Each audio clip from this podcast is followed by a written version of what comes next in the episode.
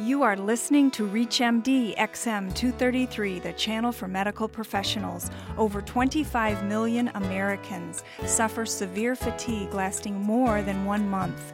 What does the latest chronic fatigue research reveal? Welcome to the Clinicians Roundtable. I'm Susan Dolan, your host, and with me today is Dr. Jacob Teitelbaum. Dr. Teitelbaum has dedicated his career to researching, developing, and teaching about effective treatment for chronic fatigue fatigue syndrome and fibromyalgia. He is a best selling author, lectures internationally, and is the medical director of the Fibromyalgia and Fatigue Centers based in Dallas, Texas. Dr. Teitelbaum, welcome to the Clinicians Roundtable. Susan, great to be with you. How do you tell if someone has chronic fatigue syndrome and fibromyalgia, and what's the difference? If a patient comes in to you complaining of severe, widespread pain, Ask them, do you have trouble sleeping? If the answer is yes, and you don't see obvious signs of inflammation, they probably have fibromyalgia. Also, if they complain of severe, disabling, persistent fatigue that does not go away with rest or vacation, ask them the same question Can you get a good night's sleep? And if they say that they have horrible insomnia, then they probably have chronic fatigue syndrome. Most people who have chronic fatigue syndrome also have fibromyalgia, and both of these represent an energy crisis in the body where more energy is being spent, whether it's because of an infection or other problems, than the body is able to make. And because of that, the research is showing now that you get hypothalamic dysfunction. Basically, the hypothalamus uses more energy for its size than any area in the body. So during an energy crisis, it starts to malfunction, basically acting like blowing a fuse in your home when you overload a circuit. And our research has shown that when you treat the hypothalamic dysfunction, 91% of patients improve. 50% improved dramatically. Tell us about the research. Well, the research was fascinating. We found back in the early 1980s that by treating with what we called our SHIN protocol, sleep, hormones, infections, and nutrition, that patients would get much better. And in fact, I had chronic fatigue syndrome myself, which is how I learned how to treat it effectively. We went ahead and did our initial pilot study, and we found that approximately 90% of patients improved. We then went ahead, and a recently published study in 2001 showed again that 91% of patients improve with an average 90% increase in quality of life by treating sleep, hormones, infection, and nutrition. This was published in the Journal of Chronic Fatigue Syndrome. We also recently completed another study on a special nutrient called ribose. It's a sugar being used in heart bypass patients and cardiology that increases energy production in the cells. Because if you remember back to your biochemistry, ATP, NADH, FADH all have ribose as their backbone. We went ahead and gave ribose in a study, and most patients within one month had an average 45% increase in energy as well as a decrease in pain simply by taking ribose alone. So there's many, many treatments now that are very effective. How do you test for these conditions? There's really no test that's needed. There's a tender point exam, which frankly I don't think it's worth people's time to learn. It adds very little discrimination in terms of sensitivity or specificity. Better to simply ask the patient, uh, are you unable to sleep in the face of widespread pain or disabling fatigue? And that will tell you that you have the CFS or fibromyalgia because the hypothalamus controls sleep. And that's why when they can't sleep, it tells you that hypothalamic dysfunction is likely in play. Now, once you make the diagnosis, there's extensive testing that needs to be done to look for the source of the energy crisis and to treat these patients effectively. These patients cannot be treated in the normal eight minute doctor visit or half hour new patient visit. And one of the things that I'd like to offer to the listeners is the information about the fibromyalgia and fatigue centers. These are located throughout the United States and we see people from all over the world. So patients can fly in for a new patient visits and do the follow ups usually over the phone.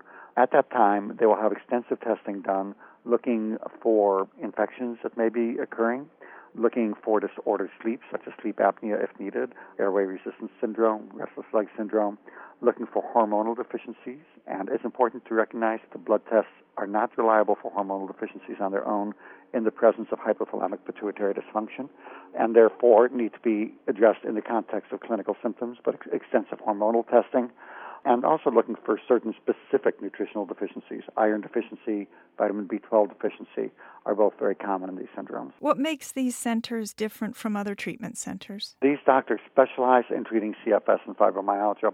Because there's so many systems involved, the hypothalamus controls sleep, and there's many sleep disorders. It controls almost the entire endocrine system through the pituitary. Because of the immune dysfunction that comes in, you'll see numerous infections. There are many, many processes that need to be looked for and treat it if people are to get well. So these doctors not just have the training, but they also have the time. The new patient visits are an hour, follow ups are an hour, and then a half hour to really treat these patients effectively. These are people who specialize simply in CFS and fibromyalgia. If you're just joining us, you're listening to the Clinicians Roundtable on ReachMD XM 233, the channel for medical professionals. I'm Susan Dolan, your host, and joining me today is Dr. Jacob Teitelbaum, Medical Director of the Fibromyalgia and Fatigue Centers in Dallas, Texas, discussing chronic fatigue syndrome and fibromyalgia. Dr. Teitelbaum, how do you treat these conditions? Well, we call it our SHIN protocol, S H I N. The checklist for getting people well would be S would be to get them eight, nine hours of solid sleep a night. Because of the hypothalamic dysfunction, these people have severely disordered sleep. You need to rule out upper airway resistance syndrome and sleep apnea and restless leg syndrome, which can often be done by simply videotaping the patient at night in their home or having them tape to make sure they're not snoring. If they're not snoring, they're not likely to have apnea or UARS. And then they need to be given natural or prescription therapies to get eight to nine hours sleep a night. I prefer to go with a natural first. There's a product called the Revitalizing Sleep Formula available in most health food stores, which is a mix of six herbs, but it's not going to be strong enough for most people who have CFS and fibromyalgia. It's, it's fine for people with regular insomnia. Ambien is excellent for sleep, as would be trazodone, sometimes Klonopin, Neurontin. On my website or in my books, there's a list of over 30 sleep aids that can be helpful you want to generally avoid the benzodiazepines except for Xanax and Klonopin because the other ones keep patients in late stage 2 sleep and actually aggravate the problem. So S is getting people solid sleep each evening. H should be hormonal support, realizing that the hypothalamic pituitary axis is not functioning properly. Studies have shown that the thyroid tends to be low, adrenal function is diminished, estrogen, testosterone, and the endocrine system in general is under functioning. It's important to recognize that the normal range for a blood test also, even improper hypothalamic function, does not necessarily mean that the patient is healthy. The normal ranges for most blood tests are simply based on two standard deviations. That means they take 100 patients, and the 95% in the middle is the normal range. To give an idea of what this means, if I had to get a normal range for shoe sizes, I'd take the next 100 in the mall and get a normal range of 4 to 13, which means for your listeners who are males out there, if I put you in a size 5 shoe, these shoe tests would say that you're totally in the normal range and there is no problem at all. And that's an exact analogy to what we do with patients. So it's important to not just look at the testing, but to treat the hormonal problems based on symptoms. If they're tired, achy, weight gain, cold intolerant, which most of these patients are, they need a trial of thyroid hormone. Many of these patients have either T3 receptor resistance or difficulty with conversion of T4 to T3, and therefore do better with a combination of Synthroid plus Cytomel or Armour as an option. Using bioidentical hormones is very important. Contrary to much of the misinformation out there, the scientific data clearly shows that the bioidentical hormones, especially for the estrogen, progesterone, and testosterone, are much safer and much more effective than the other ones that are used. But it's important to recognize that since there are billions of dollars at stake in drug marketing, there's an enormous amount of misinformation being put out there. For any listeners who would like, I'd be happy to send an article that goes through the research on the role of bioidentical hormones, which are natural versus synthetics. I would be infections. To treat a host of opportunistic infections that are present in these patients. And N is nutritional support. As we noted, our recent studies showed that giving the sugar ribose, also known as Corvalen, is not just outstanding in anybody with heart disease. We've seen patients on the heart transplant list who's recovered. Uh, one gentleman is now out riding his motorcycle simply from using ribose, which is an excellent energy nutrient. It also was shown in our study, uh, which was recently published, to increase energy by an average of 45%. Also excellent for athletes as well as people with CFS and fibromyalgia. And as I had mentioned to you earlier, I do not take money from any pharmaceutical or natural product companies. It's simply my policy as a patient advocate. Other nutritional support is also critical. Instead of having people take handfuls of tablets all day, I recommend a vitamin powder called the Energy Revitalization System. It's available in most health food stores or at vitality101.com. But giving these four areas of treatment dramatically increase energy production and eliminate pain in the majority of patients who have CFS and fibromyalgia And as we noted, our study shows that it has a greater than 91% success rate. Is there a cure? For many people, there is. I had chronic fatigue syndrome, and I'm in the 2 million mile club on American Airlines because I'm lecturing and teaching so much and have five children, so one could say that I'm pretty fully active. Let me flip it back to you, Susan. Can you imagine if you blew a fuse and you called the electrician in? The electrician turns the circuit breaker back on, unplugs the five space heaters that you have going. The lights go on, and you say, Is that cured? Will it ever happen again? And the electrician will say, well, if you overstress the system, of course it will. It's supposed to do that. And the same with CFS and fibromyalgia. If the patients go back to doing what made them sick in the first place, they will blow a fuse again, and that's a good thing. And CFS and fibromyalgia, because uh, of the hypothalamic dysfunction, are basically like when your patient has blown a fuse in the face of excessive stress. You say that's a good thing. What do you mean? If you didn't have a circuit box, you might burn down the home. And these people are type A overachievers who in the face of exhaustion, instead of resting, they redouble their efforts.